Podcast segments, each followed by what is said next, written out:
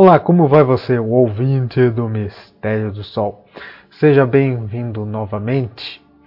Então, você que se interessa por viagens místicas e crenças indígenas também.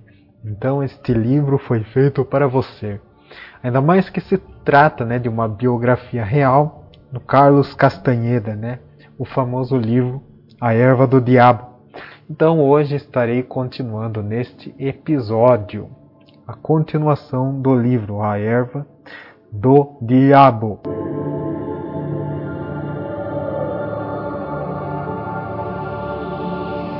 Então, continuando a narração, onde ele data ali de 26 de dezembro de 1961. Então, a ocasião específica para replantar o broto, né, lembra lá no episódio anterior, que eles estavam plantando, né, procurando ali a, a planta específica com o Dom Juan. Então, é, o Dom Juan chamava a raiz, que não estava marcada. Embora devesse, então, é, seguinte, é, na domesticação do poder da planta. Então, veja só que precisava desta tal domesticação. Então, aqui o Carlos Castanhês da, é, dizendo: Cheguei à casa de Dom Juan no sábado 23 de dezembro, da tarde. Então ficamos calados por algum tempo. Arte. O dia estava quente e nublado. Havia meses, né, me tinha dado a primeira porção. Está na hora de devolver a erva à terra, disse ele de repente, né, ou seja, o Dom Juan. Mas primeiro vou arrumar uma proteção para você. Guardá-la-á e vigiará. E só deve ser vista por seus olhos. Como vou arrumá-la, eu também vou vê-la. Isso não é com, pois, como já lhe disse, não gosto da erva do diabo. Lembrando que o Dom Juan né, diz que não gosta da erva do diabo. Não somos um só. Mas minha memória não vai durar muito, sou velho demais. Porém você tem de resguardá-la dos olhos dos outros, pois enquanto durar a recordação deles é, a terem, né, deles a terem o poder da proteção, estará prejudicado. Então ele foi ao quarto dele e puxou três embrulhos de pano debaixo de uma velha esteira. Depois voltou à varanda e sentou-se. Depois de um longo silêncio, abriu um dos embrulhos e era a da tara fêmea, que quer dizer datura, né?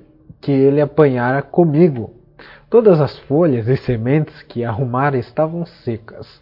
Pegou o comprido pedaço de raiz em forma de Y e tornou a amarrar o embrulho. A raiz tinha secado e murchado e os galhos da forquilha mais separados e contorcidos. Colocou a raiz no colo abriu sua bolsa de couro e puxou de sua faca. Segurou a raiz seca diante de mim e disse: Esta parte é para a cabeça. Disse ele. Fez primeira incisão né, na cauda do Y, que em, posi é, em posição invertida acesse a forma de um homem de pernas abertas. É, está o coração. Continuou e cortou perto da junção do Y e depois cortou as pontas da raiz, deixando uns 7 centímetros de madeira em cada ramo, é, cada ramo do Y. Então, devagar e paciente, né, esculpiu a forma de um homem. A raiz era seca e fibrosa. A fim de esculpi-la, então Dom Juan fez duas incisões e descascou as fibras entre elas até a profundidade dos cortes mas quando chegou aos detalhes ele cinzelou a madeira, como ao fazer os braços e as mãos. O resultado final foi uma figurinha vigorosa de um homem, de braços cruzados no peito e as mãos entrelaçadas. Podcast Mistério do Sol, segunda temporada. O podcast mais sério sobre mistérios.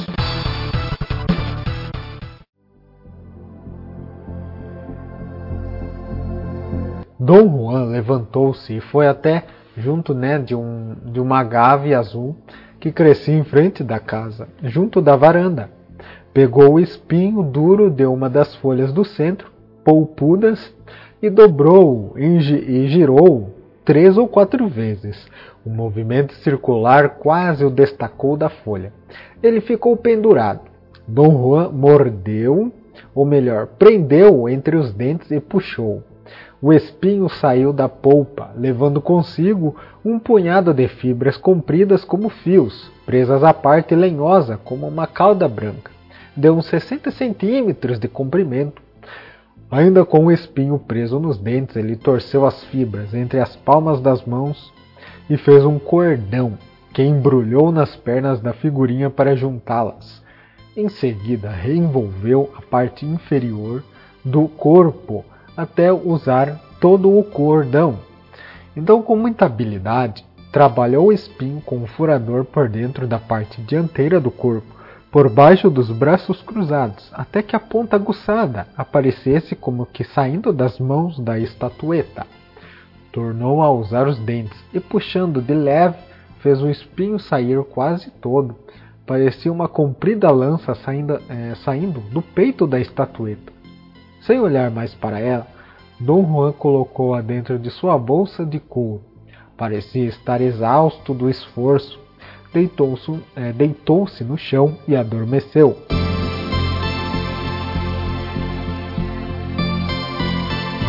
Estava quase escuro quando ele acordou. Comemos os mantimentos que eu lhe trouxera e ficamos sentados na varanda mais um bocado. Depois, Dom Juan foi para os fundos da casa, levando os três embrulhos de pano. Cortou galhos e ramos secos e fez uma fogueira. Ficamos sentados diante dela à vontade, e ele abriu os três embrulhos. Além do que continha as partes secas da planta fêmea, havia outro com o que sobrara da planta masculina e um terceiro, volumoso, contendo pedaços verdes recém-cortados de datura então Dom Juan foi até o coxo dos porcos e voltou com, uma, é, com um almofariz de pedra, muito fundo, que mais parecia uma panela com o um fundo arredondado. Fez um buraco raso e colocou o almofariz firmemente no chão. Colocou mais galhos secos na fogueira e depois pegou os dois embrulhos com os pedaços secos de plantas masculino e feminino e esvaziou-os todos de uma vez no almofariz. Sacudiu então o pano para verificar se todos os pedaços tinham caído no almofariz. No terceiro embrulho, pegou dois pedaços frescos de raiz de datura. Então ele disse: Vou prepará-los só para você. Que tipo de preparação é essa, Dom Juan? Um desses pedaços vem de uma planta masculina o outro de uma planta feminina. Esta é, un, é a única ocasião em que as duas plantas devem ser colocadas juntas. Os pedaços vêm de uma profundidade de um metro. Então ele amassou-os né, dentro do almofariz com movimentos regulares do pilão. Enquanto o fazia, entoava em voz baixa, parecendo cantarolar monotonamente em seu ritmo as palavras para mim.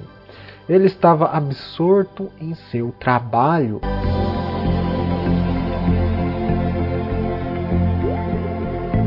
Depois de completamente amassadas as raízes, ele pegou folhas de datura do embrulho. Estavam limpas e tinham sido apanhadas havia pouco, e todas estavam isentas de bichos e de cortes. Colocou-as no almofariz, uma a uma, pegou um punhado de flores de datura e também, é, também as colocou no almofariz, do mesmo modo paciente. Contei 14 de cada. Depois pegou um punhado de sementes frescas e verdes, com todas as suas espigas e ainda fechadas. Não pude contá-las, pois ele as jogou no almofariz, todas de uma vez, mas supus que também houvesse 14 delas juntou três hastes de datura sem as folhas. Eram vermelhas, escuras e limpas, e pareciam vir de plantas grandes, a julgar por suas múltiplas ramificações. Depois de colocadas todas essas coisas no almofariz, reduziu-as a uma polpa com os mesmos movimentos regulares.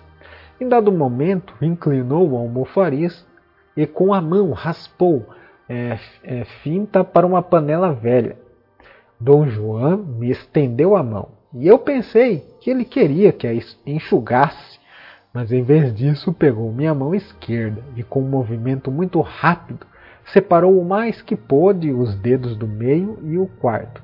Depois, com a ponta da faca, feriu-me entre os dois dedos, cortando a pele do quarto dedo. Agiu com tanta habilidade e rapidez que, quando puxei a mão, estava com um corte profundo e o sangue jorrava em profusão.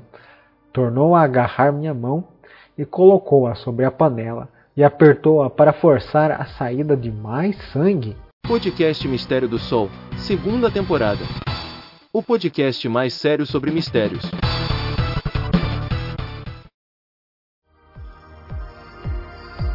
Meu braço ficou dormente. Eu estava em estado de choque, estranhamente frio e rígido, com uma sensação de opressão em meu peito e ouvidos. Senti que estava escorregando no assento. Eu estava desmaiando. Dom João largou minha mão e mexeu o conteúdo da panela. Quando voltei a mim do choque, fiquei realmente zangado com ele. Levei algum tempo para me controlar. Ele arrumou três pedras em volta da fogueira e colocou a panela em cima delas. A todos os ingredientes. Acrescentou né, uma coisa que pareceu ser um pedaço grande de cola de marceneiro e uma chaleira de água, deixando tudo aquilo a ferver. Então as plantas de datura por si já têm um cheiro muito especial, combinadas com a cola de marceneiro que exalou um cheiro forte quando a mistura começou a ferver. Formavam então um vapor tão intenso que tive de fazer força para não vomitar. A mistura ferveu muito tempo, enquanto ficávamos sentados ali imóveis diante dela. Às vezes, quando o vento soprava vapor em minha direção, o fedor me envolvia e eu prendia a respiração procurando evitá-lo. Dom Juan abriu a bolsa de couro e ficou, quer dizer, e tirou né, a estatueta ele a entregou a mim com cuidado e disse-me que a colocasse dentro da panela, sem queimar os dedos. Levei-a então com cuidado para a papa fervente. Ele pegou a faca e por um instante pensei que ia tornar a me cortar. Em vez disso, empurrou a figurinha com a ponta da faca e afundou. Ficou olhando a papa ferver por mais um momento e depois começou a limpar o almofariz. Ajudei-o. Quando terminamos, ele colocou um almofariz e o pilão junto da cerca. Entramos em casa e a panela ficou nas pedras né, a noite toda. No dia seguinte, de madrugada, Dom Juan mandou que eu tirasse a estatueta da cola e a dependurasse no telhado, de frente para o leste, para secar ao sol.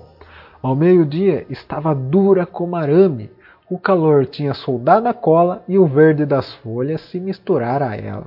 A estatueta tinha um acabamento lustroso e estranho. Dom Juan pediu-me que, é, que pegasse né, a estatueta.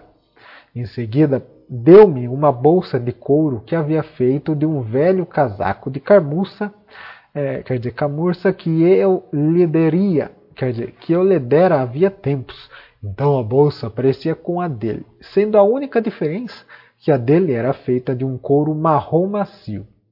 Então ele disse: Põe a sua imagem dentro da bolsa e feche-a. Então o Dom Juan não olhou para mim, propos é, propositadamente mantendo a cabeça virada. Depois que guardei a estatueta dentro da bolsa, ele me deu uma sacola de linha e disse-me que pusesse a panela de bairro dentro dela. Foi até meu carro, é, pegou a sacola de minhas mãos e prendeu-a ao porta-luvas que estava aberto. Venha comigo, disse ele. Então acompanhei-o. Deu é, a volta à casa, fazendo um círculo completo, no sentido dos ponteiros do relógio Parou na varanda e tornou a dar volta à casa, dessa vez em sentido contrário e voltando de novo à varanda. Ficou parado um pouco e depois sentou-se. O conteúdo do Mistério do Sol é diversificado e não se compromete com o assunto apresentado, sendo um canal neutro. As opiniões de cada um devem ser mantidas para si mesmo. Eu estava condicionado a crer que tudo o que ele fazia tinha algum significado. Estava pensando no significado dos círculos em volta da casa quando ele disse: Ei, esqueci onde o coloquei. Então perguntei-lhe o que é que ele estava procurando. Respondeu que se tinha esquecido de onde colocar o broto que eu tinha de replantar. Então tornamos a andar em volta da casa antes dele se lembrar onde estava mostrou-me um pontinho de vidro, quer dizer, um potinho de vidro, num pedaço de tábua pregado à parede, debaixo do telhado. O pote tinha a outra metade da primeira porção da raiz de datura.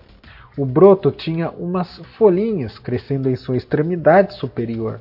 O pote tinha um pouquinho de água, mas não tinha terra. Por que não tem terra? perguntei.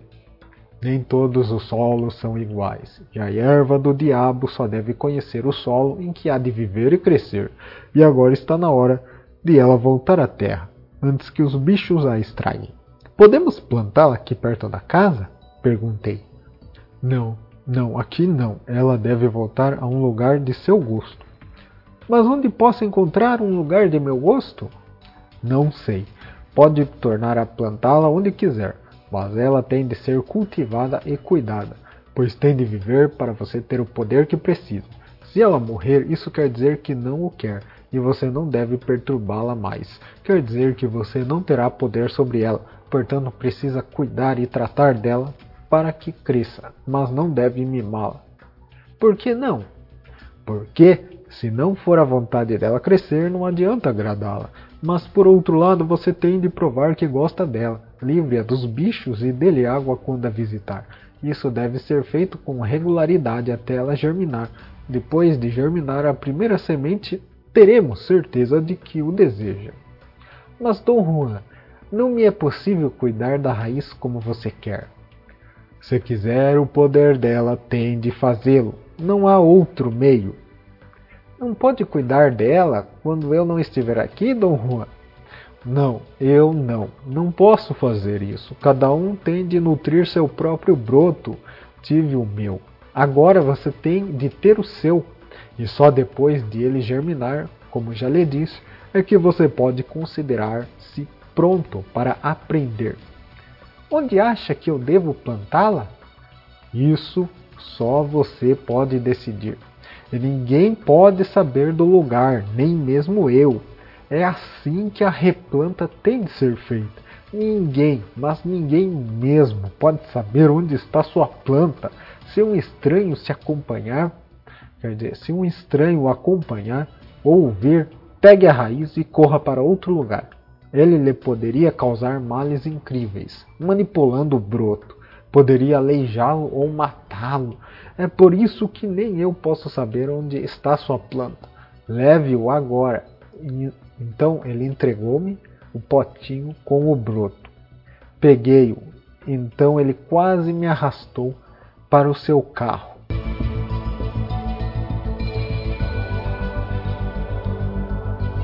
Então, ao arrastar para o carro, ele disse: Agora você tem de ir. Vá à escolha o lugar onde vai replantar o broto. Cave um buraco fundo na terra fofa, junto de um lugar com água Lembre-se, ele tem de estar perto da água para poder crescer.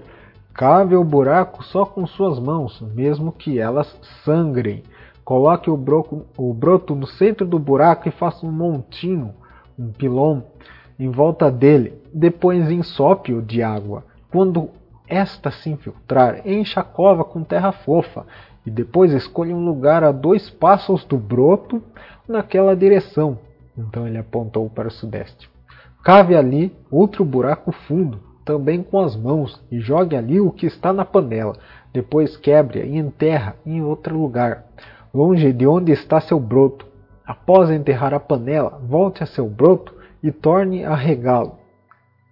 Em seguida, pegue a sua estatueta, segure-a entre os dedos onde está sua ferida e de pé no local onde você sepultou a cola. Toque de leve então no broto com a agulha. Dê a volta ao broto quatro vezes, parando cada vez no mesmo lugar para tocá-lo. Tem de seguir uma direção especial quando der a volta ao broto? Qualquer direção serve, mas tem sempre de se lembrar em que direção você enterrou a cola e que direção tomou a andar em volta do broto. Toque de leve no broto em todas as vezes, menos na última. Então empurre fundo, mas faça-o com cuidado. Ajoelhe-se para ter a mais firme, a, quer dizer, ter a mão mais firme, pois não deve quebrar a ponto dentro do broto. Se quebrar, está liquidado. A raiz não lhe servirá de nada. Tenho de pronunciar alguma, alguma palavra enquanto anda em volta do broto? Não farei isso por você. Está gostando do podcast Mistério do Sol? Você pode ajudar com o trabalho doando uma pequena quantia. No link da descrição deste episódio está as opções de doação. Com a ajuda estará incentivando a produção de episódios mais complexos, tradução de artigos raros e leitura de livros que você gostaria de escutar. Novidades exclusivas para o povo brasileiro em apenas um podcast. Deus te abençoe.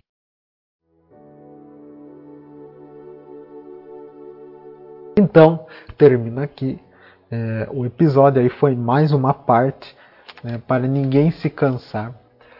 Quando o livro estiver completo, né, aquele mesmo esquema, eu já falei, eu junto todos os episódios para formar todos os capítulos certinho né, de todos os livros que eu estou lendo e você está acompanhando. Então, é, curta, compartilhe a página né, no Facebook Mistério do Sol. Ou também pode estar lá no YouTube Mistério do Sol, também o mesmo nome. Então espero que você tenha gostado aí deste, essa parte deste capítulo né, do livro A Erva do Diabo, do Carlos Castanheira. Então muito obrigado por sua atenção e até a próxima!